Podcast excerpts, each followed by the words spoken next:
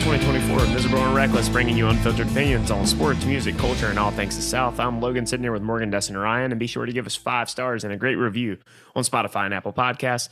And click the link in the description of this podcast to leave us a voicemail. We'd love to hear from you, and we'll respond to you the very next week. Uh, all right, boys, the good, the bad, and the ugly, the first of the year. Kick it off, Morgan. All right. Give me one second here. I just had to get the dog inside.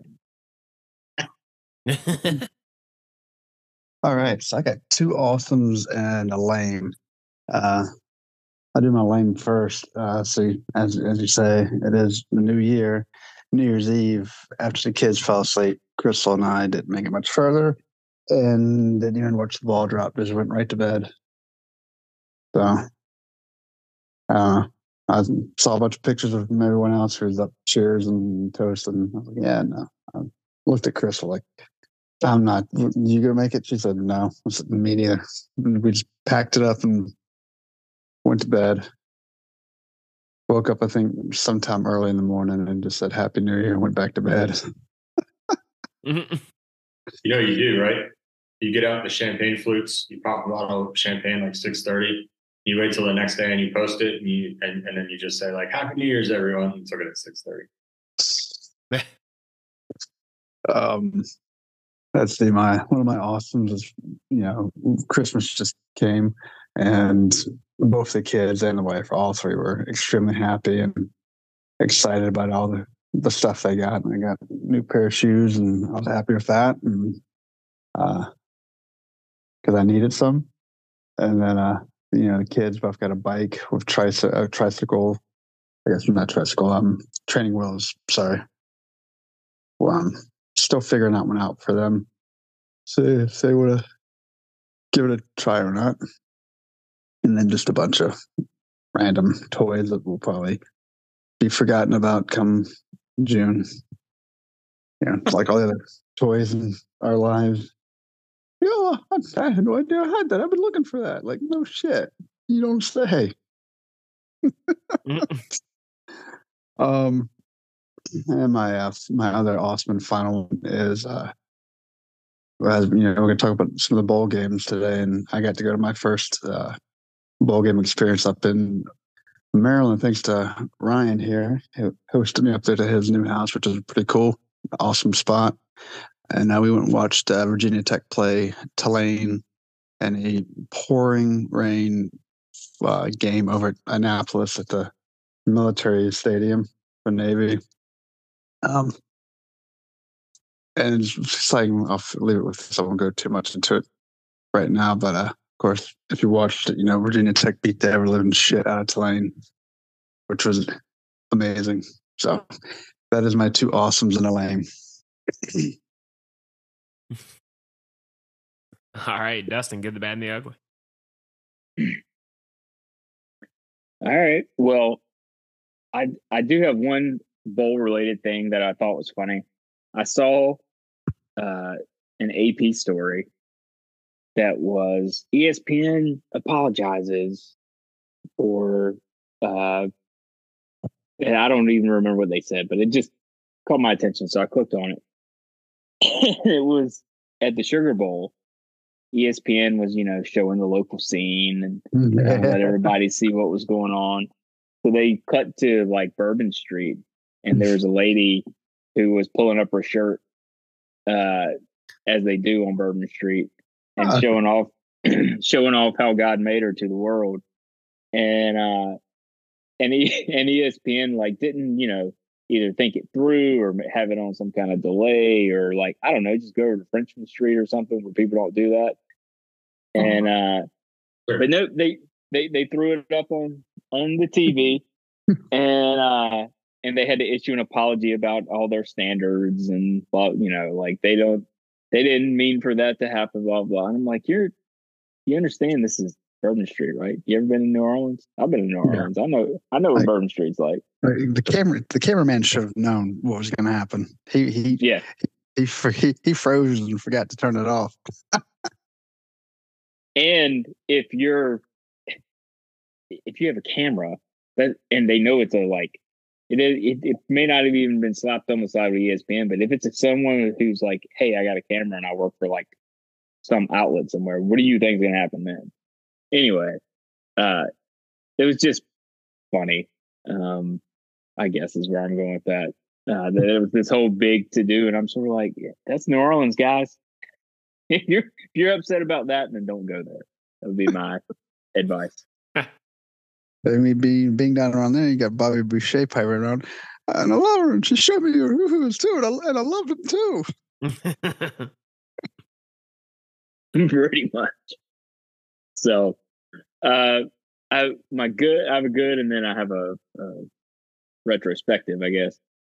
Uh, my good is I'm I'm very happy. I was surprisingly happy the other day to have sort of ACC play start in earnest.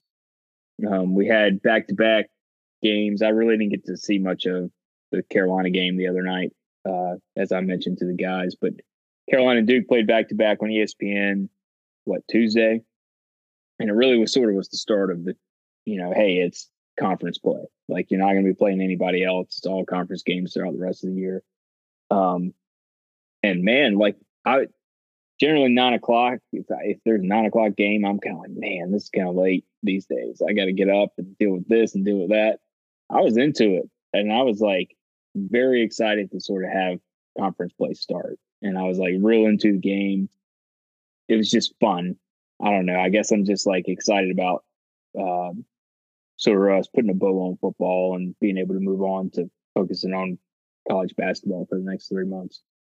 but it was uh it was it's great to have it back. I'm excited for it.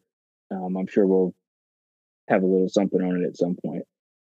And then my sort of retrospective uh, is it hit me towards the end of the year uh, how I'm I wouldn't say I'm getting old yet, but I'm getting older because this year I have just like I've like hurt things and it like takes me a long time to heal up. And it's it, how it hit me was we were at my grandmother's over Christmas and I was like just bringing some cups out to like where we are going to have our Christmas breakfast or maybe it was on Christmas Eve or we do a, a Christmas Eve dinner thing for my mom's birthday. And uh, I was coming out and I basically slipped and almost like fell, but I stopped myself and like I hurt my foot. And it's like it hurt a lot worse than I realized.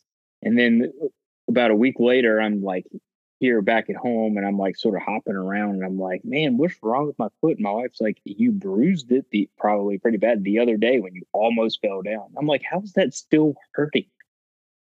And so it took me every bit of like two weeks to, from a, a small slip to try to recover from that, which you kind of like hit me like, man, that's ridiculous. And then I was like, well, but wait a minute, what about these other things that happened throughout? I earlier in the year, over the summer, also while in North Carolina, all these bad things are apparently are piling up when I go home. I was in the dumbest way possible. I like probably came pretty close to breaking my finger, or if not breaking my finger, because I was reaching in my parents' pantry to grab a, a trash bag, and put it in trash can. They started to fall. I went to catch it. I hit my finger on the doorknob. Hurt like hell. Swole up huge. Barely could use it for I mean, for months. It was like double the size and you couldn't really like use it. I like really hurt it. And it's still not normal size and probably never will be again. I'm just like, man, what happened?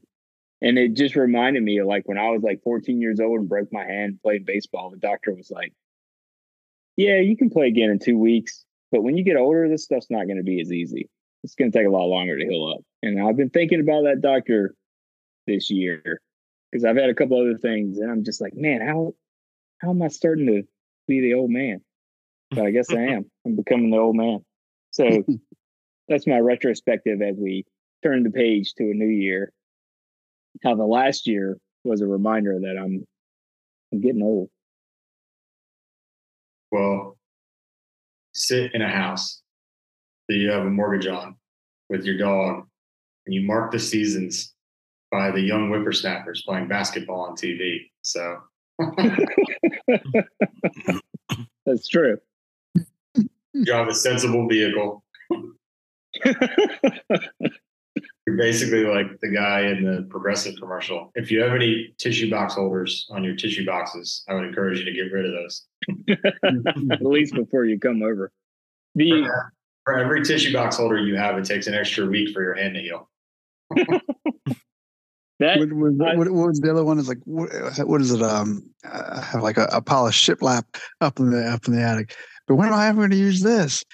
The answer is never. Throw it in the trash. look, the guy, let me just say this: the guy's not wrong about a nineteen dollar salad, and he where he was like, "Hey, I'm just paying for my own." And like, nope, that's what it costs here, buddy. Well, the best part about that particular commercial where he's paying for the salad is when he opens his wallet and it's stuffed full of receipts. And it's like the Bible. and you can clearly see that he's kept a year's worth of receipts in there because he's going to take a tax deduction. I think my favorite one is when he's asking if you could guess what was wrapped up in aluminum foil in the freezer. Like, I'll give you five bucks if you could tell me what this is. Way off. Oh man, Unless your freezer goes out and then you get to find out what all your stuff is because you got to unwrap it and cook it all in a mad dash. Leave us a voicemail if that's happened to you recently, America.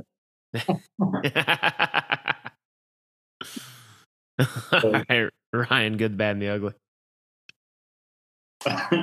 America, one of our buddies almost had his freezer go out. It's a big problem. Anyways, um, all right. So Morgan touched on it, but what I was going to say is uh, my good uh, since we've been gone a couple weeks here is bowling uh, literally with my family. And what I mean by that is I literally went to a bowl game with my family and Morgan. As he mentioned, uh, we um, Tulane rhymes with rain and they are from New Orleans. So maybe I guess they brought the storm with them because uh, I knew the day before it was 95% chance of rain. My family that um, is down in Dallas uh, just moved down there. They got married at um, more or less Blacksburg. Um, flew up. My uncle came up. They were all Hokie graduates. Um, the entire family and the uh, the new uh, in-law. And so we got to go to the stadium. Um, they were here in the morning for breakfast. Wife really kind of helped out um, and, and put together a nice spread, which was great. Morgan was here the night before. We got to take him out. He kind of got a taste of um, the city. Annapolis, uh, for being a smaller city, does a great job. Uh, well, obviously it's the military bowl, but they do a great job of, um, in my opinion, of welcoming the two teams and putting on a lot of different events. Um, they decorate all downtown with. Um, they have a bar crawl um, that has uh, beer specials and bar specials. Um, all of downtown is decorated with the flags of the two teams. So they're old light posts in downtown, kind of if you think like a historic street, or just Google a picture of Annapolis, it's guaranteed to be the street I'm talking about. And um, they put the flags out. And uh, what we noticed when we went out the night before was it was 85%, maybe even 90% Hokies that were out and that surprised me because Tulane is definitely coming from a drinking town, and they had a really good team this year. Um, we knew it was going to be rain. Uh, people coming up from Texas knew it was going to be rain. We knew we were in for rain. 95% chance of rain, and I think it moved to 99% chance um, the night before. So we got it. We're aware. Um, that's fine. It's the military bowl. We can tough it out. Uh, the SEALs that were that were standing on the sidelines, who were what? Morgan, correct me if I'm wrong. They were also astronauts, SEAls, and something else Yeah. that did the coin toss. Yeah. it's like the guy came out and was like, "Oh, did you leave any positions for anyone else in the military?" Just curious. but uh, they were flipping the coin and just kind of standing out there, um, and it was kind of like you know, and they were in like a bomber jacket, and it was like, yeah, okay, I guess these guys are just going to stand there for the whole game. I guess we can all tough it out a little bit. And so, uh, but I'll, I'll be honest. Um, thank goodness for Virginia Tech and their running game, because with 10 minutes left in the fourth quarter, Virginia Tech had they kind of punched back and forth a little bit. Virginia Tech started taking control of the game. Long story short, um, I was very happy for for Virginia Tech in their running game because the fourth hour that you're in 40 degree downpour, um, you really want a team, preferably the team that everyone on your side of uh, like in your row is cheering for and everyone behind you and in front of you, and basically 90% of the stadium is cheering for, you really want that team to win because you really want it to be worth it. And thank goodness for the running game because we we basically just were high fiving first downs because it just kept yeah. running. so, yeah, I think we rushed. I think Tech rushed for for 326 or 25 yards. Yeah, and I think they rushed more than 50 times, which tells you uh, the back half of the game was basically just running and running and running. Because at that point, I'm not going to speak for the teams, but it, we were fine. We had the right gear for sure, but it it was an it's an awesome experience for us to tell about it now. But I think in the moment we were all like, man, I just hope they win because four hours in the rain is a long time to be in the rain. Also, um, they ran out of beer and they ran out of all alcohol five yeah. minutes into the second quarter. So yeah. that's a long time to be in the rain without any alcohol. Um, they, they should know better about mountain people and the New Orleans people. Yeah. so my wife, my wife definitely did go on what, we'll call a scouting mission, um, hearing that they were running low, and she had on one of those big military parkas, um, and so which you could stuff a lot of stuff in, and um, so you get the general gist. She was gone for most of the second quarter, and we were we were well lubricated for the rest of the game, which I appreciate. so um, so that was good. And then uh, I followed that up. I said bowling with family, right? I followed that up. I actually got to go be an uncle um, because uh, we had some. My brother had his in-laws come into town, and there's some other stuff going on. Um, so I actually got to be uh, take the kids out, my uh, my, my nieces, um, and I actually literally went bowling. So that was fun. I got to do that on Friday morning, and it was fun. To uh, one of my nieces is very competitive, and one is super empathetic and that's really fun to see the two of them because the empathetic one is so kind to the competitive one because she knows she always wants to win. So anytime she doesn't knock down all 10 pins, she'd like give her a big hug and stuff like that. And then the the competitive one was almost like she knew that she couldn't like let her full competitive side out, which is pretty crazy to see at seven years old. So you could tell she was super frustrated and then she'd turn around and she'd be but she knew that her her sister, her younger sister, like um, like wasn't as as into it, if that makes sense. So she was basically like, uh, so she would just like give her. It was really it's cool to watch them interact.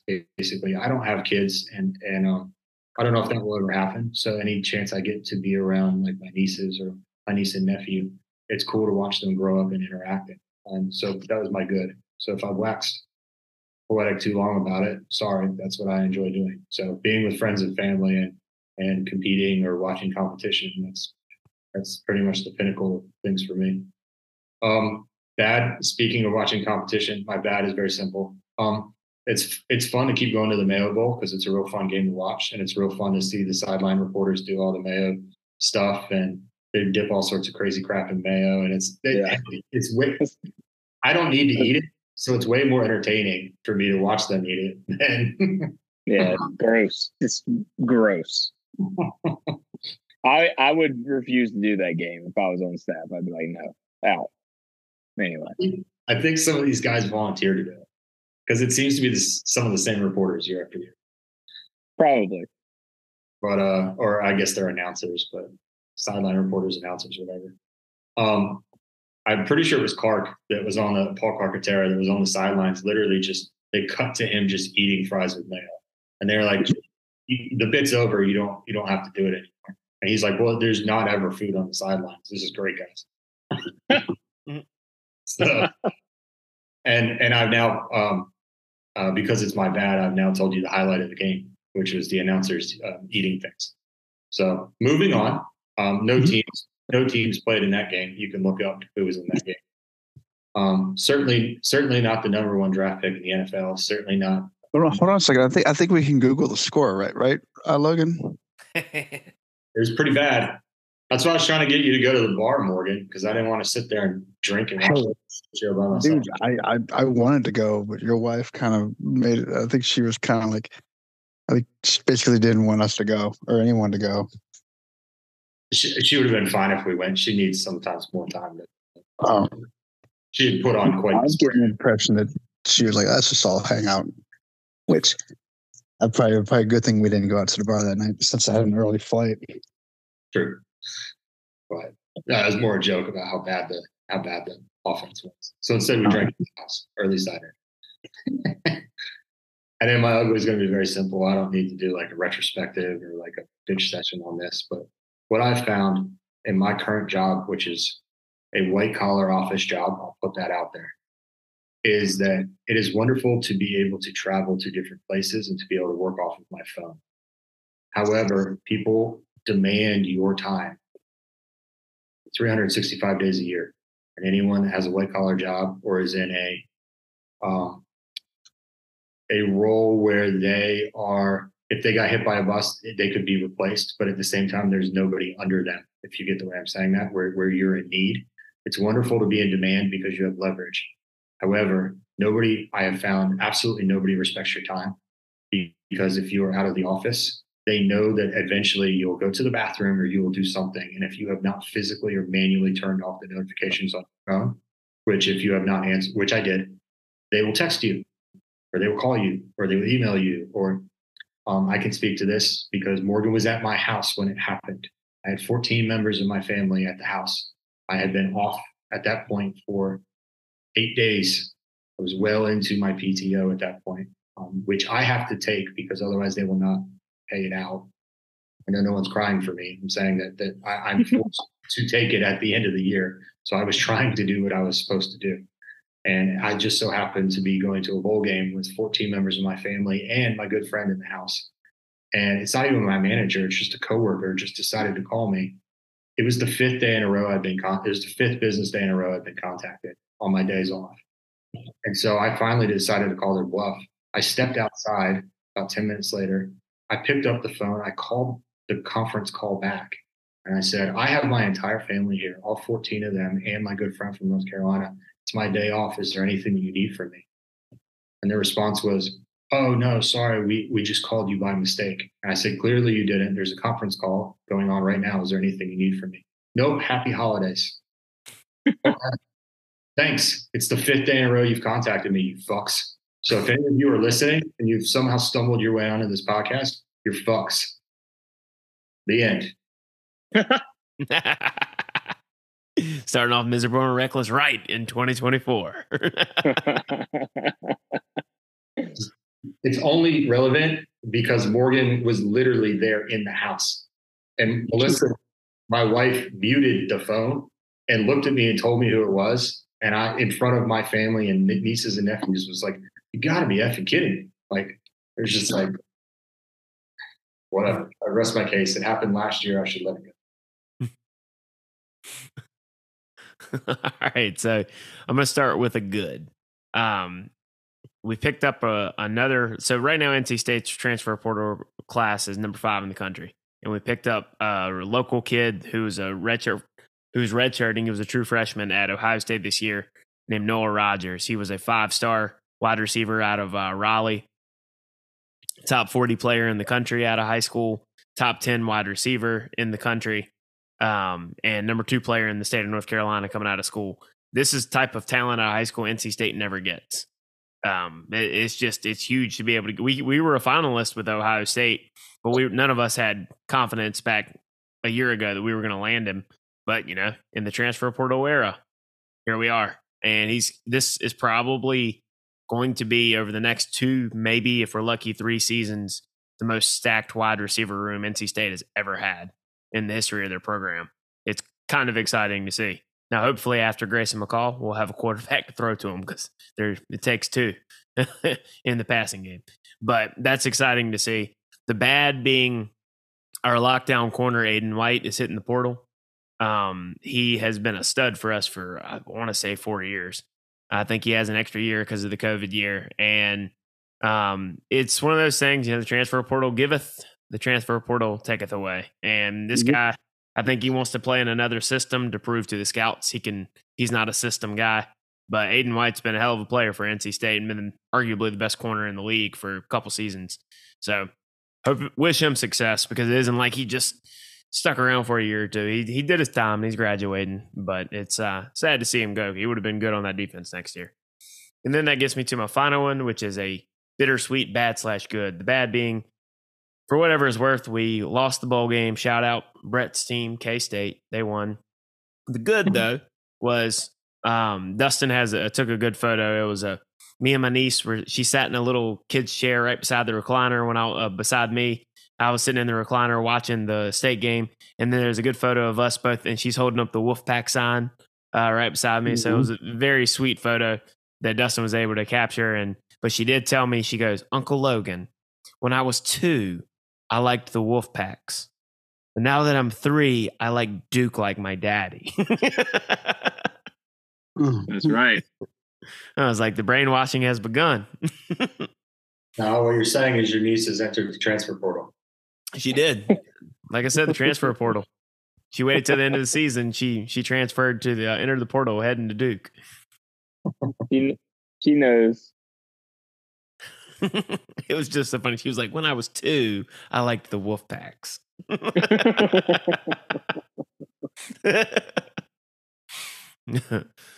That's the good, the bad, and the ugly. Uh, all right, so kicking off, we have bowl season as we talked about. Uh, I want to say the ACC went five and six in bowl season. Um, the teams that won, uh, the aforementioned Virginia Tech Hokies beat Tulane in the Military Bowl. Duke and the Birmingham Bowl beat Troy. Georgia Tech beat uh, I can't remember who because who really cares is Georgia Tech, but they won. Um, and then Boston College pulled off a, a stunner against SMU. Uh, so we we had a few teams get wins, and then you know, of course, our our school, the only one that beat a Power Five school is Clemson. That was a hell of a game. If anybody watched that Clemson versus Kentucky, the rest of us all lost. Which you know, hats off to those that were actually able to get it done. But my question for everybody is: Is bowl season even worth it anymore? I don't think it means anything anymore. All the players are sitting out. They're like Florida State joke. They they were playing in the Orange Bowl of all things, and all their first string just didn't even play. Like, what are we coming to? Yeah, I. So my, I was, th- I've been thinking about this, like the, what everyone. Sorry, I've been fighting something for like a week. What everyone's been uh harping on, right, since this has been going on. It's how many people have opted out and all of this, and it's fair. It's like it's kind of taken a lot of meaning out of all the games. It seems to me that in terms of what's valuable in bowl season now is at the top. Obviously, when you expand to twelve teams in the playoff, you're going to get a, a few more better tier bowl games. There are not going to get many opt outs. You might get some, you know, somebody 10, 11, 12. It might happen. But for the in terms of the seating, the one through twelve seating. But uh, so you're going to get some good games at the top. Then you're going to get those mid tier games where people are like, "Look, I'm going to the draft. I have potential. I don't want to get hurt." You kind of can't blame them, y'all, but it sucks because there's a lot of good bowl games that just aren't good anymore. But at the bottom end, bottom tier bowl games are actually just as good or entertaining as they ever were because they're not stacked with a bunch of guys who opt out. These are more complete teams. Like Duke only had a couple of people. They even their transfer guys played. They only had a couple of guys because they only had like one guy that's a surefire, uh, like high draft pick, mm-hmm. and there I think there was like one other guy who opted out. So where I'm going with this is like I I think the bowl system is cool in how large it is for the as a reward system. I think it's cool that some of these guys to be a college athlete, you know, and I'm not talking about playing at the Georgias and Bamas of the world. Be a college athlete and play at Coastal Carolina or wherever, you know, at Duke. It's not an easy thing to do. It consumes your entire life. Um, you choose to do it. You are getting a scholarship. There's some benefits, but it, it it's all consuming and all encompassing. I think it's cool. You kind of get a reward at the end of the season to go you know, hopefully not a Detroit or, you know, somewhere crappy like that. But, you know, certainly not shit Lewis. But uh but if you can go, you know, play in the Fenway Bowl, that's cool. Or if you get to go to New Orleans or you get to go to even Myrtle Beach, it's it's just a cool sort of end of year. You get to to be together as a team. You get to try to put one more win on the board. I think it's awesome. But it's not awesome for the middle tier anymore. It sucks. It's like either the playoff games or like the bowls before Christmas and everything in between like isn't interesting. So, you know, people always talk about it's too many bowl games. Maybe in the to, to me, I've come to the conclusion, yes, in the sense of the mid tier bowl games. But on the bottom end, those guys, I love that they get to go and like get something out of it. And I actually think a lot of those games were kind of entertaining, just what little bit I got to see of it. So, sort of sitting back and looking at this, I don't know what the ultimate answer is, but the current status and structure doesn't work. Um, you know, eh, that that mid tier, the Power Five grouping where there's so many opt outs and sit outs, it's just not fun anymore. So they got to do something. I'm not saying you got to cut all those bowl games because obviously they their TV guys aren't going to want to do that. But I think the bottom half of the bo- bottom third is fine. Obviously, the playoff part is fine. The middle part not so interesting anymore. I 100% agree with you. Just because, like, you're right. Like, especially the G5 schools, those guys play, and those guys are just, you know, they're ecstatic to be there. The playoff obviously matters, the and then the bowl games are fun. Like, I mean, tell me you don't watch the production of the Pop Tarts Bowl, the former Tangerine Bowl, for those that don't understand college football, the, the corporate sponsors run everything now. But the Pop Tarts Bowl and the Mayo Bowl, like the promotions around it and the crazy shit they do with the food uh, sponsors, it's fun to watch. The thing I think that I get annoyed with is the prognosticators and then just people on Twitter, which is, you know, modern day message boards. They they act like the bowls mean something regarding how good conferences are. And it doesn't mean anything because if you're not, everybody's not playing to full strength, it doesn't show anything. So like you can't look at a conference's bowl record and be like, well, look, we told you this this conference is a joke. I mean, the SEC wasn't that. Nobody was had a good bowl record this year. Everybody was either one game above 500 or one game below 500. It's pretty spread out. It doesn't show anything anymore. But yeah. bowl games are still fun. They just don't have the same significance because the bowl game State was in uh, was the same bowl game that Philip Rivers played in in his senior year, and Philip Rivers was like the fourth pick in the draft. 2003, he played. 2023, if he had been a player, he wouldn't have been playing in that game. And you couldn't, bl- and you can't blame him for it. Mm-mm. Well, yeah. If you watched any bowl game whatsoever this year, and even if it was Wyoming versus whoever they played in the Barstool Bowl, um, I, I genuinely don't remember who they played in. It was a great game. Um, I switched over because the Florida State game sucked. But uh, yeah, but the Barstool one was interesting, just from the sense of like the counter programming.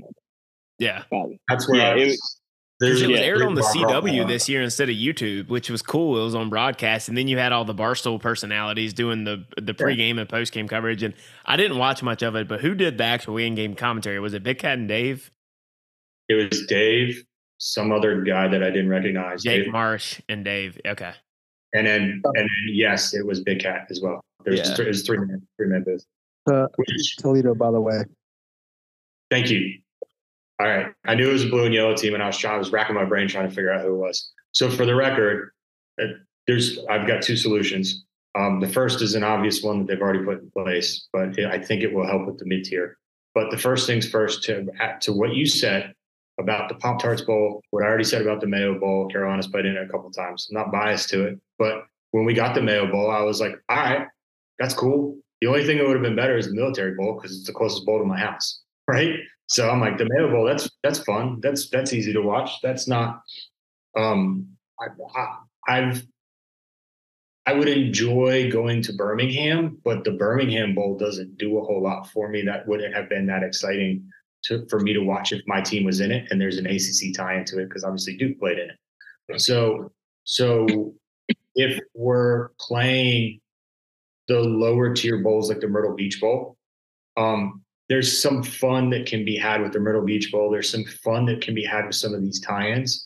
If you can't do something that's fun like Pop Tarts or Cheez Its is kind of cheap. They just dump Cheez Its on somebody. But and I'm sick of the cheese, cheese, cheese commercial. I'm the cheesiest coach. Like get a new commercial. but um, if you can't do something with the promotion, um, then do something that is different. And I know that people copy ideas, and I'm I'm uh, was it the Holiday Bowl where they where I'd never seen this before, but they dumped eggnog on somebody at the end of the game? It's like, gee, I wonder where you got that idea from. That sounds like the Mayo Bowl, but at least they're trying. I right? wouldn't know what happens in that bowl game because the one time we went, someone backed out. But that's another time for another topic for another day. so, um, I, I guess what I'm saying is do the barstool thing, do the uh, barstool gave they had a kicking contest at halftime and the if the fan pick from the stadium, um, who I believe was in overalls and cowboy boots, and I'm not sure if that was on purpose or if he was actually from Wyoming. Um, he if he kicked the field goal, he got a PS5. If the if PF is it P what is it PFT commentator? Yeah, PFT. Okay. If he kicked the field goal, he had to buy himself a a uh, oh crap, I'm screwing it up. Uh, El Camino. It was a gold El Camino, I think, is what he was going to buy for himself. I think I think it was a car he wanted, but still, it was hysterical that he had to buy it. He had to pull the trigger and buy it. So he made the field goal and had to buy the car. And then the guy that was in the that they pulled from the crowd was in the armed forces. And so he said, "Well, I'm going to buy you a PS5. Bring it back to the barracks for the guys, anyways." And like, but like, it was awesome because it was like, wait, wait, wait, like, is this guy legit gonna? I don't even care if this guy ever follows through on buying it. Like, a, uh, it just made it more fun. It's not like throwing footballs into a Dr Pepper can, which, by the way, is still fun to me because it's great that one person basically gets like half their scholarship paid and the other person gets like five grand, which almost covers their hotel. it's just it's crushing to like you know they've been out there and all their neighbors are looking at them as they're like throwing footballs into like a trash can. And they're like i hope billy gets this because he sure looks stupid. Right? So any of that stuff that can be around the bowl that can be interesting if it's the military bowl you can find different ways to make things interesting or, or it's not just i used to work for the military bowl for full context, but there's it's not just honoring the military. There's other things you can do around it. But just if you can't if you can't market your bowl well and you're just getting your name out there, like whatever the Wasabi Fenway Bowl is, I know that it's a cloud computing thing, but like SMU and Boston College are in it. That's a great bowl game for the local area because you've got a great team that's coming to town, and then you've got a local team that's coming to town. And it was great because you wanted to watch it because everyone that was on TV that was watching on TV could see that SMU was losing. Now, part of the reason they were losing is because they were playing the same monsoon that Virginia Tech had played in the day before. And SMU's whole offense is about throwing the ball. I'm saying there is the reason why that game was marketable and watchable wasn't because of anything that Wasabi or even Fenway Park did. And it wasn't because of what the teams did necessarily. It's because a storm came through and made it interesting. So if the weather is what's making your bowl game interesting, it's probably not a good sign. It, the funniest part about that game was towards the end when everybody you could see the look on the faces of all the Boston folks. They were just like, "When is this going to be over?" We've been sitting in the rain. There was like this dad who looked like he was in his early to mid forties sitting up in the green monster with his family and then wearing a poncho. He just looks miserable and he's looking around. And the commentators just keep commenting about how, look at him, he's just ready. He's like, come on, don't call timeouts, don't review. Let's just go on. It. We've had a nice evening. Let's just let me get the family home. But then the uh, over the speakers they start playing Mr. Brightside by the Killers, and he starts bobbing his head, and then eventually he's just singing all the way. And I'm like, nothing gets white people going like playing Mr. Brightside on the PA. What what BCS game was it where they came back from commercial break? And uh, I, it's I guess it's not called the BCS anymore. Um, and uh, they had just played Mr. Brightside, and you could hear the end of it. And people were going absolutely nuts. was it so this year? Yeah, it was one of the it was one of the playoff games. Mm, I, I it, it, had to have been the Michigan Alabama game because I didn't see that one because actually forgot to put this in my uh, good, bad, and the ugly real quick. But instead of watching that, very quickly, go see The Iron Claw. It's a movie uh, based on the story of the Von Erich family in professional wrestling. Very, very tragic family who had one uh, of the six or seven brothers. They had one die of a freak accident, one die as a child, uh, and then three commit suicide. And there's one of them that's still living to this day. And so, but it, Zac Efron did a fantastic job as Kevin Von Erich, the one that's still living hats off to his performance. But it's a very good movie, especially if you have siblings.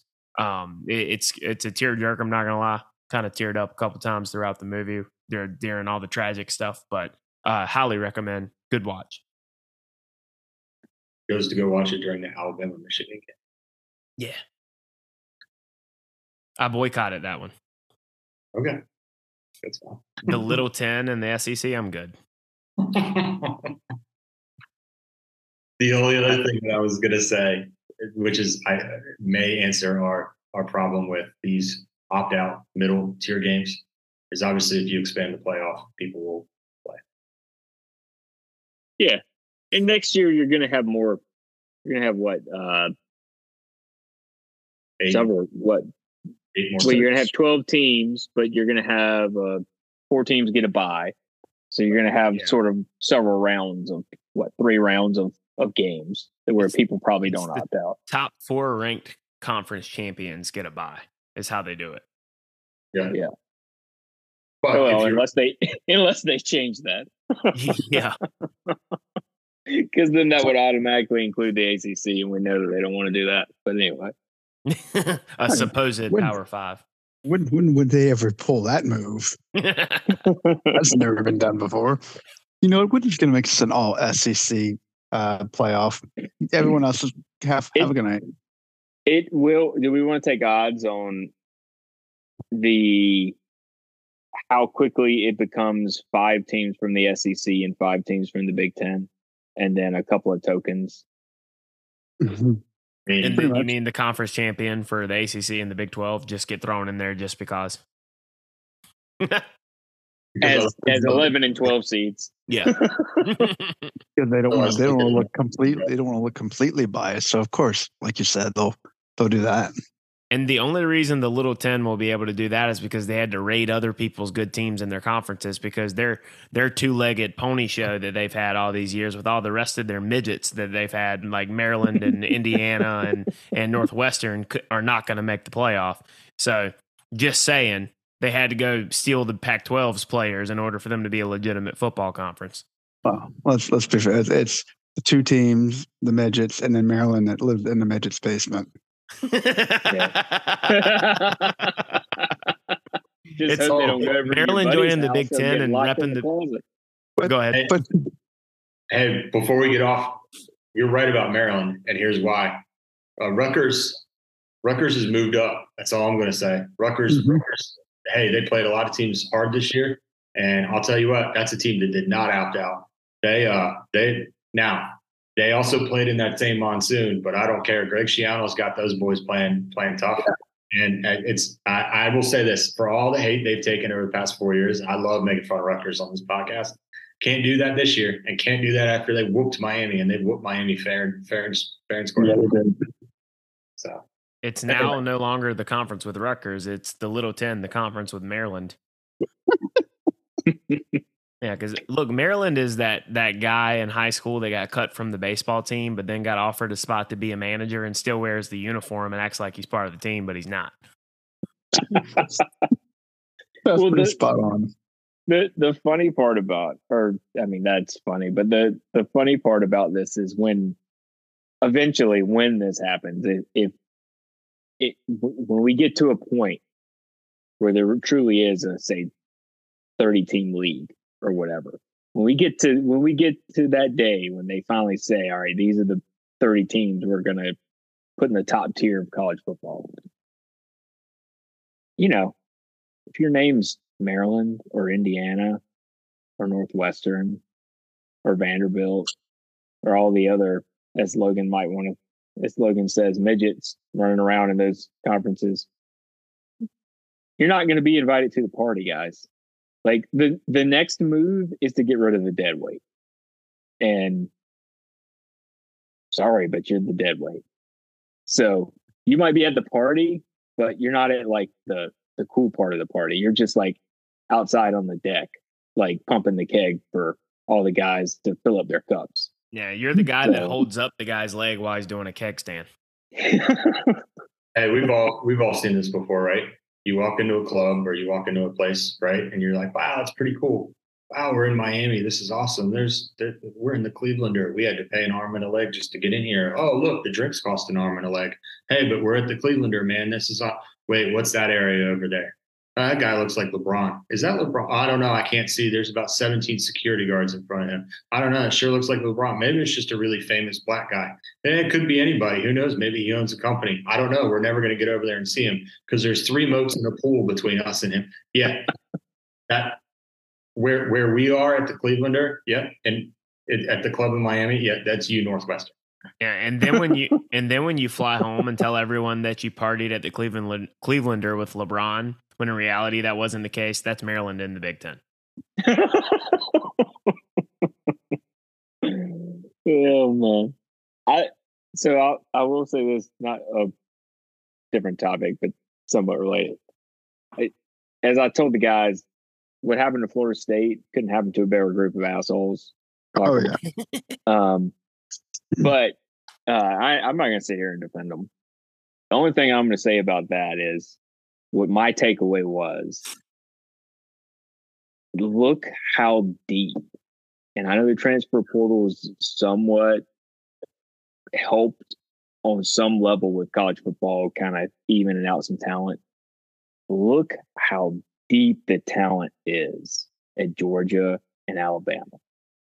Those schools, I mean, you got guys being like, yeah, I'm not going to play. I'm going to the NFL. And they just beat the shit out of you with their guys who haven't played all year. Like, it. Missed it, the same thing. Georgia had the same amount of players out from the main roster as Florida State. Think about that for a second. I mean, it it blew me away the talent disparity when you wipe away the the best players. Now, I would love to have seen the best players from both teams play and just see what happens. But it really just the when when you cut away, say the twenty guy, you know, the top twenty guys, wherever, and then and then that's the discrepancy. And then you have the gall at Florida State to think that you're in that tier with those guys.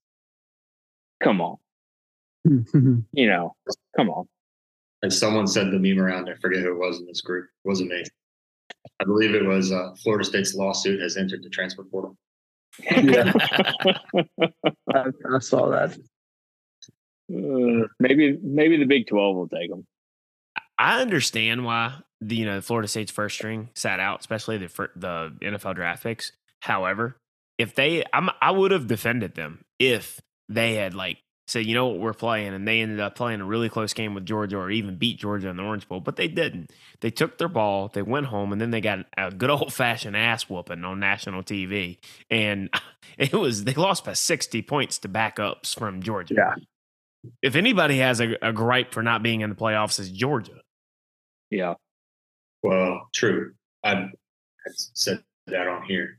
Um, that being said, uh, as much as we like the ACC and as much as we talk Southern football, your point is valid. I think it's funny that we were talking about the Big Ten and how they were top heavy, and then you brought up that um, Florida State, uh, once you wipe away their best players, had basically no one. I can see how you would immediately jump from the Big Ten being top heavy to Florida State being top heavy, and it's basically the same thing. Anyways, um, uh, I'm not going to defend them either. What I am concerned about, and not really, on their behalf, because as we've said all year, basically fuck them for being whiny and and good luck with the lawyers. Honestly, it's so hysterical to watch sports media kind of cover. And God bless Pete. Is it is it uh, Pete Thamel? Am I saying his name right? Thamel. It's Thamel. Thamel, I think, but I don't know that for sure. T H A M E L. God bless that man for literally for the past month saying the same thing, which is I'm not a lawyer but um, they haven't figured it out yet. And it seems like they would be able to. And then he just lists the exorbitant amounts of money that they would have to go to figure that one out. But where I'm going with this is if you are going to lose by 60 points on national TV, um, good luck. Seriously, good luck with the recruit. Because if I'm a recruit and I see that happen, I'm like, hey, uh, Deion, hey, uh, you got any room at your program? Yeah. I'm just going to go or, to girls. Or hell, Dabo. like, oh, yeah. Clemson, Clemson still looks pretty good. You know what? I think it's time to to revive little old Clemson.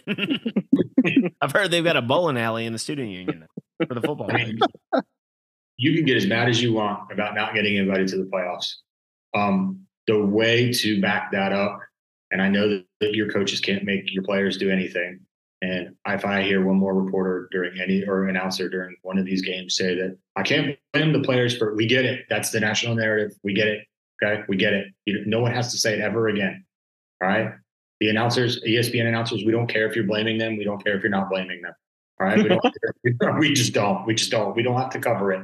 We just say that they're sitting out. Right. It's not like somebody saying like, you know, like I'm sitting out for my busted ankle. Imagine if they did that in the NFL. Well, I can't blame him for sitting out on his busted ankle, but the team really could have used him. But I don't blame him. Like we don't need to do. It. But man, Florida State, you you took a beating on your own that maybe wasn't deserved, and then you took a well-deserved beating, and that back to back. I mean, I, I, I don't want to sit here and crow on this podcast, especially in a podcast that, that's supposed to represent the ACC and Southern football. But like, good riddance, y'all look stupid that was that was that was real bad. That was not the way to get recruits. And nope. as usual, you kind you guys kind of shot yourself in the foot, or as Mark Packer says, there's a way of doing business, and you failed miserably. yeah. and recklessly. But uh, so on a uh, slightly funnier note, before we probably shift gears to a New Year's Eve uh, superstition article, the I did see that Ole Miss lost like one of their um I, am assuming one of their better wide receivers to the portal, and then it was reported that it was a mutual parting of ways, and that there there had been lots of issues between this player and coming in and complaining to Lane Kiffin, telling him how he needs to change the offense. There was just lots of issues throughout the season. well, Lane Kiffin remains the king of Twitter, him and Tom Brady, just because he tweeted today after all this got reported a picture of a someone uh, with a massive fish, deep sea fishing on a hook, and and all he said was catch and release. was it a wide receiver or was it Judkins? Oh, it's that guy. Yeah, I don't know what he played. Yeah, he's the he's the All SEC uh, freshman of the year. He's the he's one of their two running backs. Okay, so they're running back. So David, David yeah, Quinshon Judkins. Yeah, that guy. They have a two-headed monster he, he's like the bruiser, and then they have Ulysses. I should know. I watched all the games, and he's the the agile guy. And and yeah, yeah, he's already loaded up on defense. I think he has eleven transfers coming in for defense, which if you're keeping track at home is an entire defense. so yeah, it's it would it takes some balls to go after uh to to tell your offensively well respected, very talented, good offensively minded coach that he needs to change some things. so anyway, maybe I can. Uh, my uh, I just want to throw in one little nice little poke at one other team before we change the subject, but uh, uh I don't know if anyone caught the the Liberty game where this lovely undefeated team out there badass and belonged with the big dogs. Um, I think I texted uh, texted you guys the one thing from the Jack Reacher movie. I was saying, you know, uh, Liberty won in, in you know in the New Year's Six, and then uh, it showed like I've made it say college college football playoffs. Remember, you asked for this. they did. SMU and Tulane could have taken their spot for sure, and nope, Liberty just what was the final that game? Fifty six to Three. And, yeah, liberty you wanted this body, buddy. And not only that, not only did you get your ass stomped, your quarterback transferred right after. Yeah. Salter. Gone. Yeah, like yeah, he's gone. So Liberty is about to become just Jerry Falwell country again. Yeah, it was tough to uh they played real well for about five minutes of game time. And then they, they, kept asking Jamey Chadwell looks weird without a ball, by the way and uh, he's still got a visor going at Liberty. And they they asked him at half or at uh, halftime or the quarter break. I think he was down like 48 points, and they're like, "What what do you need to do better?" And he was like, looked at the reporter like she was dumb, and he was like, "Well, we can start by scoring points." it would be funny had he taken the uh, the John Christ uh, bit you just try to rattle off. Oh no, maybe, maybe a quarterback, a couple of receivers. That'd be great. All right. Well, America, that probably wraps up our football talk for the year. But nevertheless, don't worry. Once we get back close to the end of summer, we'll ramp it back up again because college football will be back again. One one last thing, JMU and Liberty sucks. and that's Yes, the sir. perfect way to cap off miserable and reckless college football coverage. I'm saying- I'm just saying, Hokies ended on a high note in the state of Virginia. it's true. That's true. We should sell a T-shirt. You know how they do like tour, uh, tour shirts, and they just list all the different dates. We should just do a shirt, and on the front it just says like Morgan's hit list, and it's like an orange and maroon, and on the back it's every single thing he's ever taught, every school he's ever taught crap about, free shoes, lying through it, Oh, Syracuse. dude, actually, all, all four of them, all five of them lost the bowl games. Syracuse, FSU, Miami, J, uh, JMU, and Liberty. Fucking all of them. yeah, Syracuse did score a touchdown. they have like the Grim Reaper coming out of each room. Yeah, Syracuse got ran through. All right, sorry, you were saying. I think there's something about us stopping not talking Yeah. about. Anyway, so well, Ryan, I'll throw it to you for New Year's Eve talk because Mm-hmm. it is first of the year, 2024, first episode of 2024. But is this the fourth separate calendar year we've recorded a uh, episode? I believe now. Yeah. And what we got, we got to be near 150, right? Did we pass it without? Oh, we're past it. We're on the 170s now, I believe. yeah. Mm-hmm. All right. Holla, holla. Seems very high. Good for us. Yeah, it is the fourth calendar year because 2020, 2021, 2022, 2023. This is the fifth, gentlemen. Fifth calendar year. Yeah. 2020, 2021, 2022. I'm holding up fingers like I'm counting for preschoolers. Anyways, Oh no, Uh, you you say correct. so. This is this is we're recording episode 144. Okay. Yeah, In- I had shows mixed up. in the fifth calendar year. Wow. well, anyways, um, clearly all of us hold down jobs where people expect us to be able to uh, to do really hard things like count years and and number of episodes. All right, uh, New Year's. So, um, there's always that weird. Uh, one of the reasons why, for the record, I don't think we should get rid of bowls is because there's never anything to do. Um, there's never, especially if you have kids or a dog or your wife is seemingly allergic to the cold. Um, there's never anything to do in the week leading up to between Christmas and New Year's. So, be a great uh, idea to keep the bowls. Hopefully, they'll get better as we go along. But when you do lead up to New Year's, um, there's always like the New Year's Eve thing, which I think we were talking before the podcast about uh, the differences. And then you were talking about getting a little older, Dustin. It's just, it doesn't seem to have the same idea of fun um, that you'd want to go out and you'd want to do anything out anywhere, maybe pay a babysitter, just just go out in general. It's like, well, I, in theory, if I wanted to go out, I could literally pick almost any other day of the year to go out and try and have a good time. It's just, it's not as fun. But one thing I did notice, I never heard of this before. Um, someone texted me and said, "Hey, can you do me a favor? Um, on New Year's Eve, it was this was New Year's Eve. Can you do me a favor?" And I'm like watching the BC or uh, whatever they're called now, CFP. I'm showing my age by calling them BCS. I'm watching the games and I'm like, yeah, sure. And it's like, hey, could you hurry up and finish up any laundry um, that you have?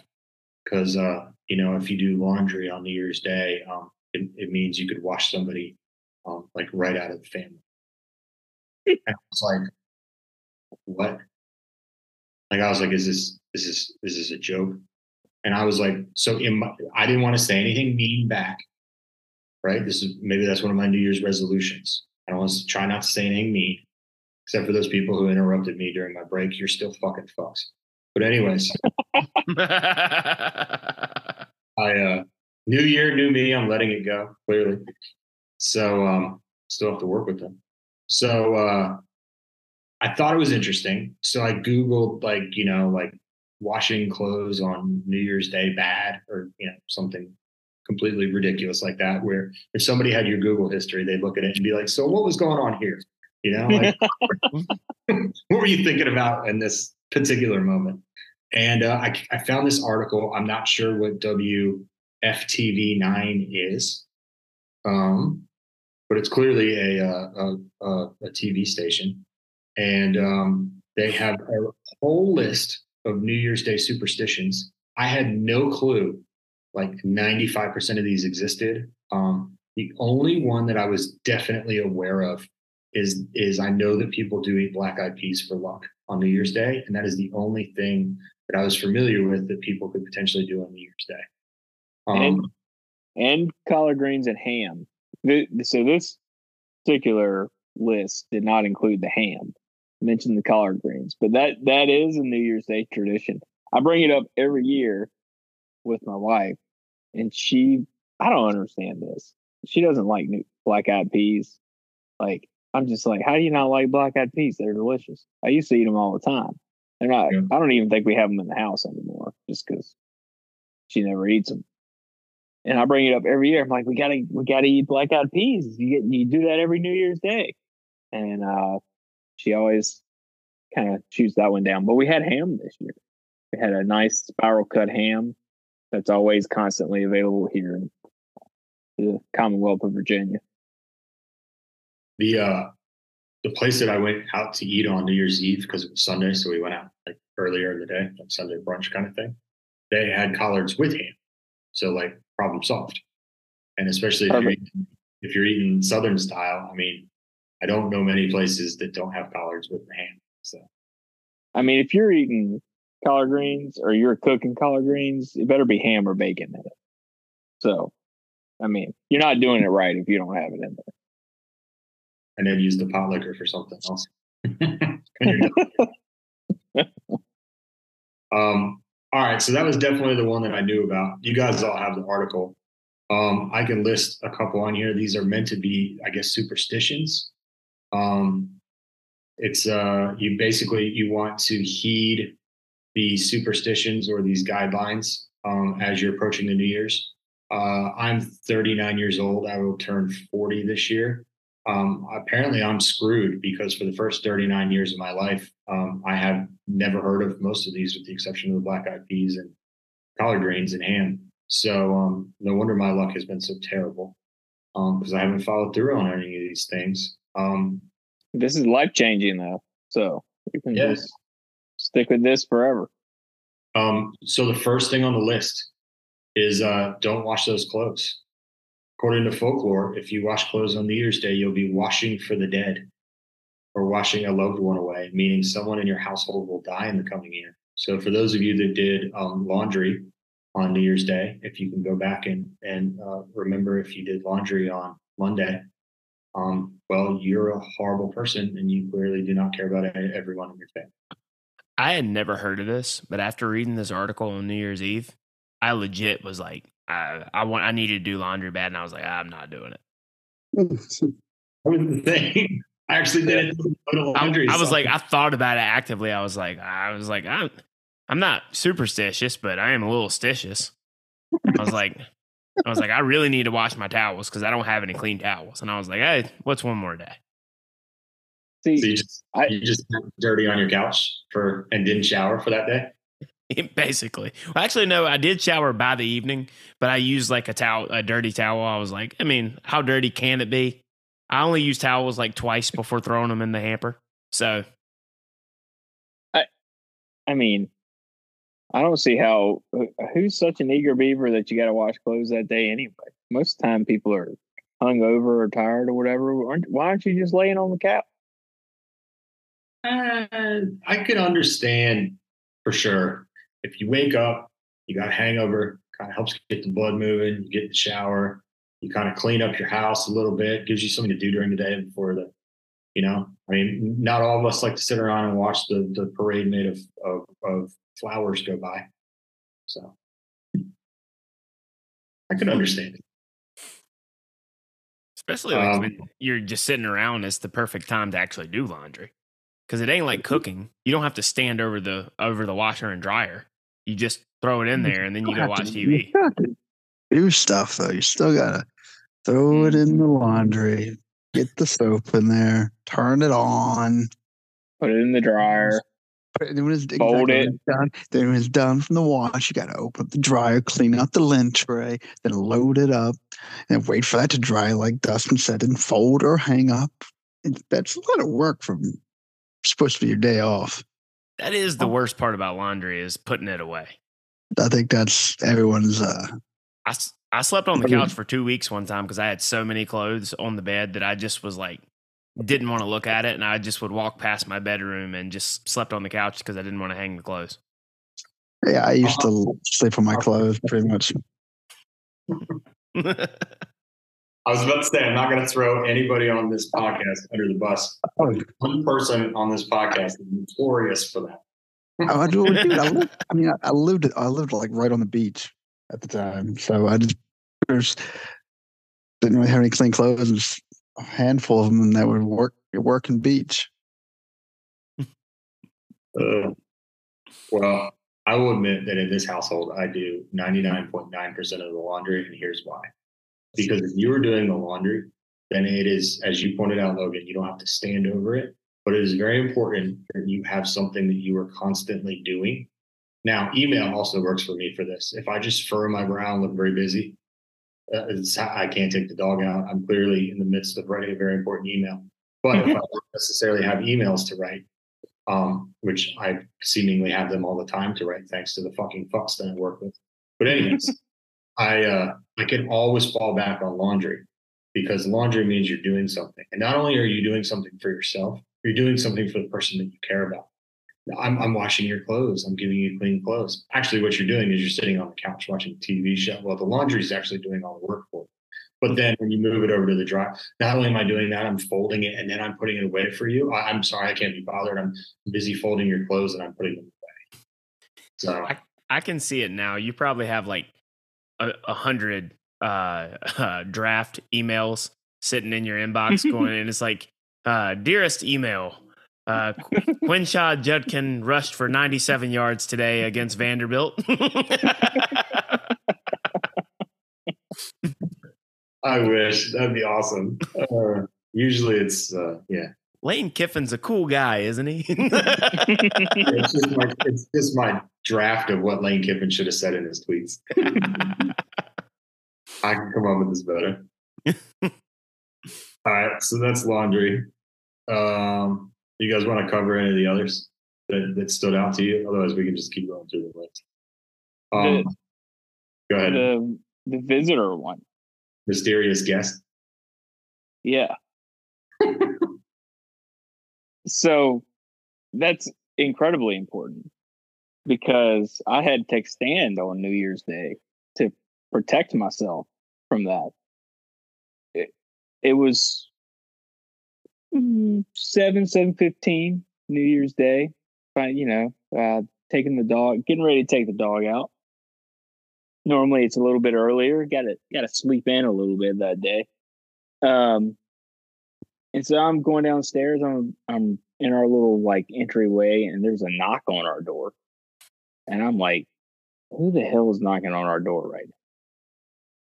So you know, like we don't really have a way to like look out, so you're just kind of rolling the dice, like seeing who's there. So I just open it up. Me and my dog are standing there, it's a little person, Jehovah's Witness. and I threw him in the closet. Give me Um, the pot of gold, bitch. it was this uh, lady, uh, colored. She had some colored hair, some like pinkish looking hair. She had uh, like the like the the not quite like fishnet, but like almost like fishnet like stockings on, and just you know knocked on the door and was standing there and I'm looking at her, she's looking at me, and I'm, you know, sitting there being like, I'm about to take my dog out. Like, my dog's standing there next to me, and I'm looking at her, and she like we're just staring at each other. I'm sort of like, why are you on my steps? she she's like asked for the previous owner. I'm not going to talk about who he is, but then she asked for the previous owner and was like, "Oh, he used to live here. And, uh, his mom, blah blah blah." I was like, "He don't live here no more." And then I just stopped right there and just looked at her. And then she she could tell this was, you know, like okay. Um, and then there was this this pause of like, where do I what do I do next? And then she was like, "Oh, well, where does he live?" And I was like, well, I gave her the state. I'm not. I'm not going to give the state either because I gave her the state. I was like somewhere in the in the state, and she was like, "Okay," and, I, and I basically was like, looked at her with the "Are we done?" Hmm. look, and she was like, "All right then," and like closed the door and I just stood at the door, me and my dog, and watched her walk down the steps and away. And she like looks back and like tries to give me a smile, and I just don't smile, and I just watch her walk away. and, and so this is like you know seven seven fifteen in the morning, and I'm like, "What are you doing here?" Like, I want to make sure you understand you're not welcome. Like, I haven't even had my coffee yet. yeah. And it would have broke the rules here. Like if she would have tried to step in, it would have been a year of bad luck. But took a stand, especially away. someone with uh, pink hair. Yeah, awful. awful. So the rule here for the mysterious guest, because we have to give the context, otherwise people are like, "Is he just anti-hospitable? Is he?" well, I, mean, I am. Yes. I am that, yes. How before we go further, how long did you make your dog wait to have her reasonably clear the neighborhood before you took your dog for a walk so that you wouldn't run into her again? Because I know you did. Uh, or did you let your dog in the backyard? No, we, we went out. Uh, it wasn't long, three minutes maybe. Like I walked out.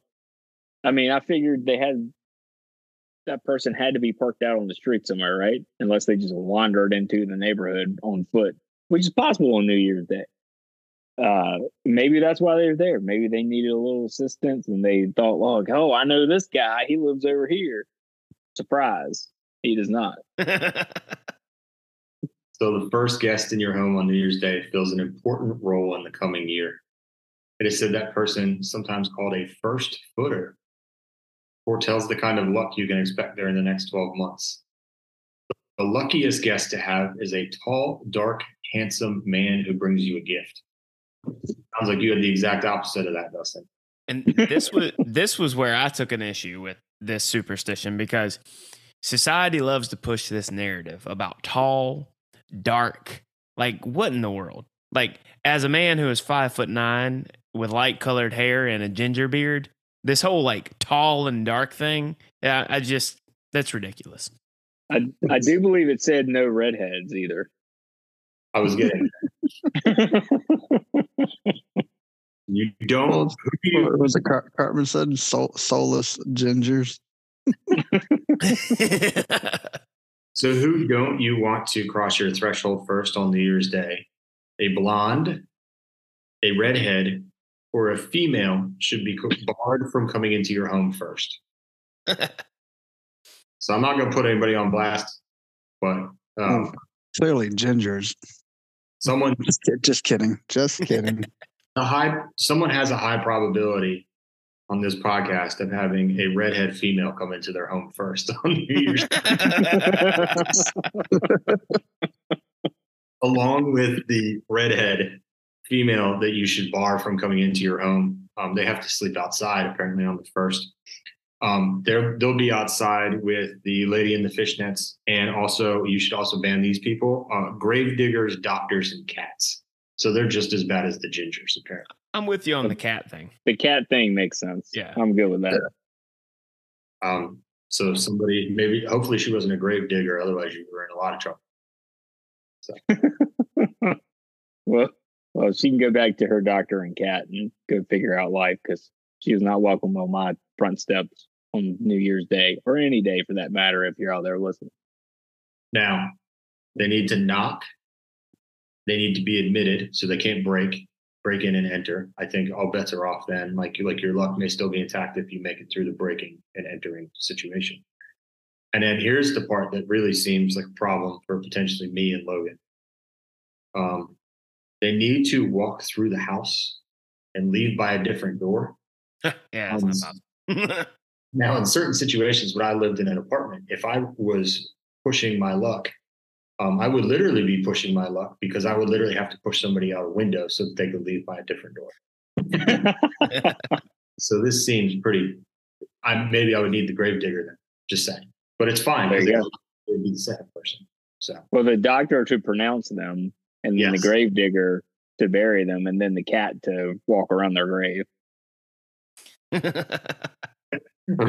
real dark, real fast.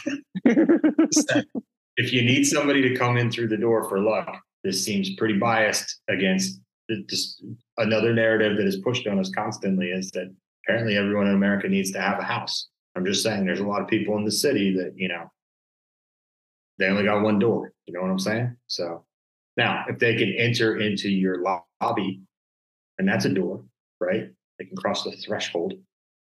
Well, then you've got if that's the case and they can go out the back door, then we've opened up a whole other can of worms. Now you've got to be down there at 1201 on New Year's Day guarding threshold.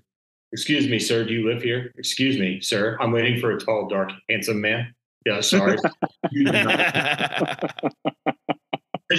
you can't cross the threshold.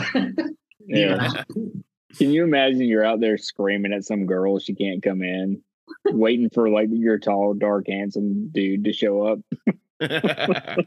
Your luck would go really well with a particular type of person in that apartment building, Logan. I'm just saying.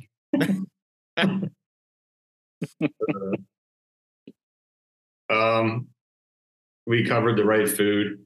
It says when the tall, dark, handsome man shows up with a gift, let's hope it is black eyed peas and collards. The combination staples on southern tables are said to represent coins and greenbacks. They translate into good luck and financial gains in the new year. Apparently, that's why you need to eat collards and black eyed peas. Black eyed peas apparently represent coins, and uh, collards represent greenbacks. I wonder how old these traditions are because I don't know if they know, but at the party store and the dollar store, you can literally just go buy a bag of coins that represent coins in the pirate section, and you just unwrap the little bowl from the chocolate, and the chocolate tastes a lot better at times than the uh, black eyed peas. But I'm not here to update. I'm not Black here. eyed To, Salads are amazing. what's that? I said black eyed peas are amazing. Yes. You used Yes, to go get a can when we lived together. You go get a can of black eyed peas and and eat them or cook them or whatever. Morgan. Oh yeah. So, uh, what else, guys? You got anything else? Well, yeah. I thought the the make some noise one was, was quite hilarious, especially if you're living in kind of like a more of a, a bachelor living in more of a mature area in an apartment and midnight you just scream loudly multiple times, waking up your old neighbors. like, what the hell are you doing? I'm scaring away the ghost. okay, buddy. and, if, and if you are living next to older neighbors, and be like, and damn it, Billy, if you die next year, I'll be screaming at you. I, w- I was actually covered if I had thought about it. I had black eyed peas and uh, greens. Well, good thing- It's a good thing you just sat on your couch and did nothing. Didn't even do the laundry and didn't even. yeah. I just sat there. yeah. I thought I had seen these a while back. That's great. You had them both and you didn't eat either of them, but you're so worried about the laundry, you just sat there. That's awesome. Uh, that's why this podcast is funny in real time. I can't believe you went and found those. So Morgan covered the make some noise. How you just scream at midnight to And we're like, well, the cop cop shows up and he asked, "What the hell is going on? I'm scaring the ghost away." Let me make a phone call, buddy. We'll we we will help you right out. He's like, Are the goblins and ghouls here right now, sir? Don't worry, sir. They're not going to hurt you anymore. uh, Morgan. While you were making noise, did you notice the other thing you're supposed to do that makes a lot of sense? What? At the stroke of midnight, you're supposed to let the new year in. So at the stroke of midnight, you're opening all your doors and your windows in the house in in January, um, depending on where you live. It's a great idea, and it lets the old out and the new one in. Now I don't know how you're supposed to plan this, especially if you're living in the house with the two doors, because if you're living in the house with the two doors, you're going to need to have I guess the ghosts and the goblins help you open all the windows because I can't literally open all the windows in my house at the stroke of midnight at the same time. Just saying. So I got to do some some planning here. But um, once all the windows are open, I'm curious: do I scream as I'm opening the windows, or do I scream after I open up all the windows? So both. Why not? Or just just scream as I'm opening the windows. Yeah, and then an extra scream just to make sure. Keep the cats and the gravediggers away. and the pink haired ladies. Oh, uh, shit. It's the screaming. It makes me immediately think of, of Creed and uh, the Toby skit where he's like, strike, or was it scream, strike, run? uh,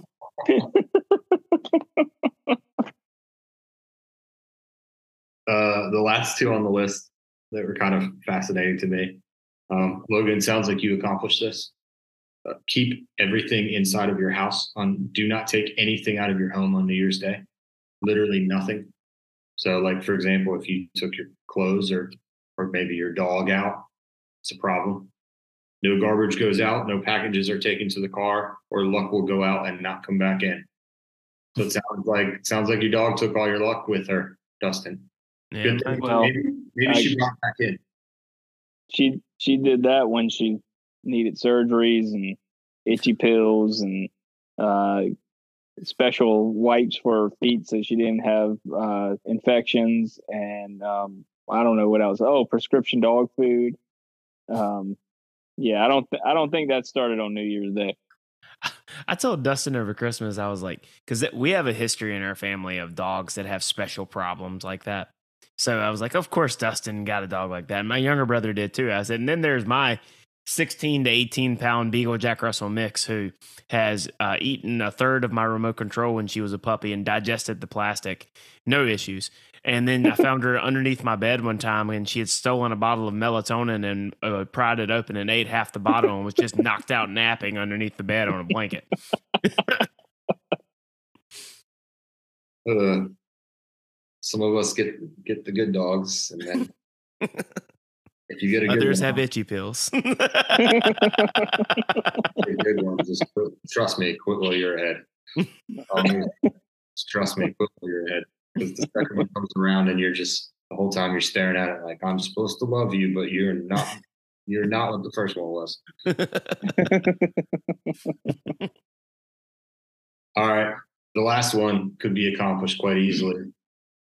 I think I've figured out a solution to all of these uh, problems. Here's the solution. If you go on vacation to Wrightsville Beach or even Carolina Beach, you can accomplish all, a lot of these. Um, they definitely sell black eyed peas and collard greens at the store, because I know because I've been with Morgan to go get them.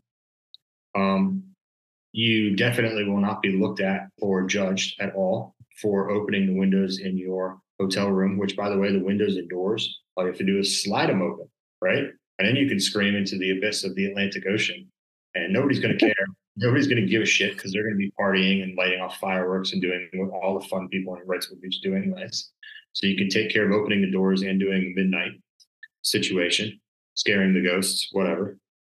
Um, you don't have to take anything out of your home on New Year's Day because you're again at Wrightsville Beach. So if you've rented a place, just make sure that when you leave the place, it's not your home. So you can take whatever you want. Um, you don't have to take the garbage out, nothing, because everything stays in your home. So you pass that you pass that uh, situation. We already covered the food. Um, mysterious guests. Well, um, kind of hard to help you there. Can't necessarily make anybody show up at your door. Um, but at the same time, um, there's not a lot of grave diggers and cats in Wrightsville Beach, so you've got a leg up there. Um, maybe you could, you know, have your buddy be next door and maybe he could be tall, dark, and handsome. And you could just say like, Hey, in the morning, do you want to just knock on my door when, um, when you're ready to go to breakfast? And when he knocks on your door, you say, come right on in. Um, and then the last thing, and this is the most important thing, I think. Uh, it was obviously it was the last one on the list, so I think it's the most important superstition. You need to think circularly. Apparently, only on uh, January first, and eat something that is in the shape of a circle, and you will have good luck. I inadvertently did this because I had ordered some McDonald's on New Year's Eve from DoorDash, and then the next morning I had a leftover um, steak, egg, cheese, and onion uh, bagel, and I ate that the next day on New Year's Day. There you go. Mm. You're thinking circularly. Well, Yeah. Carolina Beach I- or Orlando Beach, you could go to Britt's Donuts. Well, not on New Year's Eve. Britt's Fritz is seasonal. Second weekend of September to Easter, they are closed. Or you could go to Krispy Kreme. Could do that. Also, uh, right by my house, or many thousands of places in America, Dunkin' Donuts get their blueberry donut. Very good donut. Check that out, America. You're welcome. Also, Dunkin', if you want to sponsor us, I'm very interested. I'm a big fan. And speaking of blueberry stuff, I did I did eat a blueberry pop tart too that I had left over because I bought some pop tarts for the game. That blueberry pop tart, as the kids would say, that shit was lit. It was so good. I don't think I'd ever had one. We had a whole conversation at the bar because your game was the day after the military bowl or whatever. So after I dropped Morgan off at the airport, came back to the house. we ended up going to the neighborhood bar over here for the second half of the game. We had a whole conversation at the bar that ended up bringing the bartender and everybody else into a conversation. You you know when you have a conversation about something and you're just just trying to be put to into a view, but like everybody like finds their way into it because there's not that much going on. Bartender must have talked with us for like five or ten minutes about his favorite version of Pop Tarts, and I was just like, you know what? This was a conversation where I was just planning on making fun of my wife for liking them, and I don't actually care about what flavors you like, sir. But I had a friendly conversation with the bartender because it's in our neighborhood about like what Pop Tarts he likes. So now I know way too much about like what to bring if I ever find myself on a camping trip with this fellow.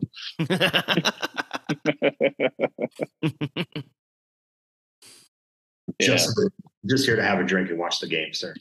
There's a ton of flavors. I mean, my wife likes the absolute worst one, but there's a lot of other good ones. Jerry. Yeah. Cherry, yes, that's her favorite one. I'm like, how do you like that? That should they shouldn't even make that. Because I bought I bought three of the like uh things of Pop Tarts, not like the full box, the ones from the gas station, before uh coming home for the game at my parents' house. And uh Dustin's wife was like, What flavors did you get? And then when I said it, and Dustin's like, No, he didn't buy cherry. That that stuff is shit.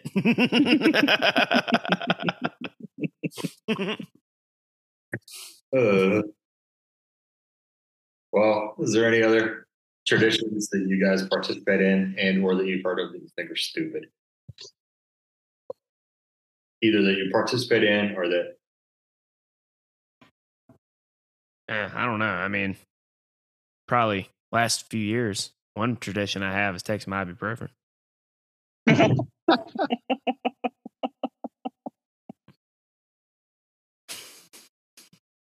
uh, that's good. Good. You're one of those guys that takes medicine for a hangover. I feel like it's, I have to suffer through it. It's my penance. Nah, you got to shortcut that. Yeah, because I had I think three glasses of champagne, and I knew, and at the moment I did, I was like, "This is gonna, I'm gonna have a headache from this," because it's just that stuff is just made to give you a headache. Especially that late at night after you've had other stuff to drink. Yeah. Uh, we ended up going to a place I took Morgan uh, a couple nights before. It's like right on the water, and uh, I had a couple other martinis. And I remember I was walking back to the car, and I was like, "Hmm, man, it'd be it'd be really nice to get to the end of the Nashville present, uh, the Nashville like New Year's Eve, which of course, if you're not paying attention, Nashville's New Year's Eve. I'm on East Coast time, so that's actually the 1 a.m. time. I'm kind of looking at my watch like this could be interesting. This this is this this this might be a little bit of a fun experience. And uh I did. I'm aware of the fact that I did because I saw text messages to Logan at like 1248, and there's no way I fell asleep within 12 minutes. I know we missed midnight because it was like twelve oh six, and my wife's like, ah, fuck it, we're going to Nashville. We'll just celebrate on Nashville time. And I kind of looked down on my phone and my watch, like, ooh, this this this could be interesting. I didn't know we were pr- pressing one a.m. and uh, we made it. But I'm gonna say it's, it's a little blurry. a. I know. I, I, I did celebrate with Nashville because I fell asleep in for a couple hours on East Coast time, and then I woke up at like twelve oh whatever twelve oh seven. I was like, oh, Lynyrd Skynyrd, okay, and Yeah.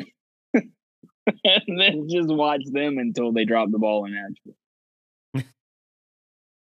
like I say, same, same. Uh, we've been hanging out too long. Same, same minds think alike. 'Cause It was exactly, it was exactly twelve oh seven. I can tell you for a fact. I looked at my watch and I was like, "Oh, I guess we missed the New York people." My wife kind of looked at me and goes, "So." Sat down. well,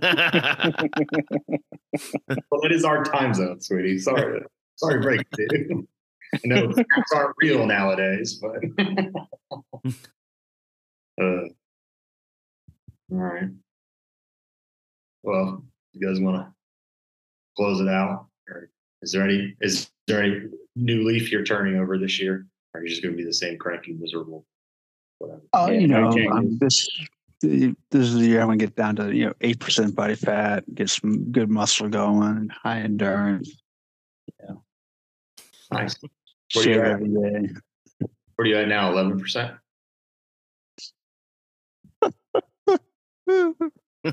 Oh shit! I'm fine. I don't know. I'm I'm north of fifteen, buddy. I'm forty and eat poorly. I I'm changing nothing because I like the way I am, and there's nothing that needs to be changed. And um, don't try to tell me otherwise. Also, I hope you all have a miserable and reckless year. No well wishes from me. What is Who it? knows Uh, to blame that bitch with the pink hair? yeah, it- Red, Red Foreman said, "If you don't like me, you can kiss my ass." Red Foreman and Bob Knight. That's right. They're gonna they're gonna call you to do the uh, reporting of the Barstool game next year because that was pretty much Dave Portnoy's uh, response to any question he was asked during the game. You can pretty much kiss my ass, and um, this is a great, wonderful game I'm announcing. And anyways, back to more entertaining shit. Hey, I'm in. I'll do it. Sorry, we're not supposed to talk about football anymore. It's like that guy from Virginia Tech. We're not supposed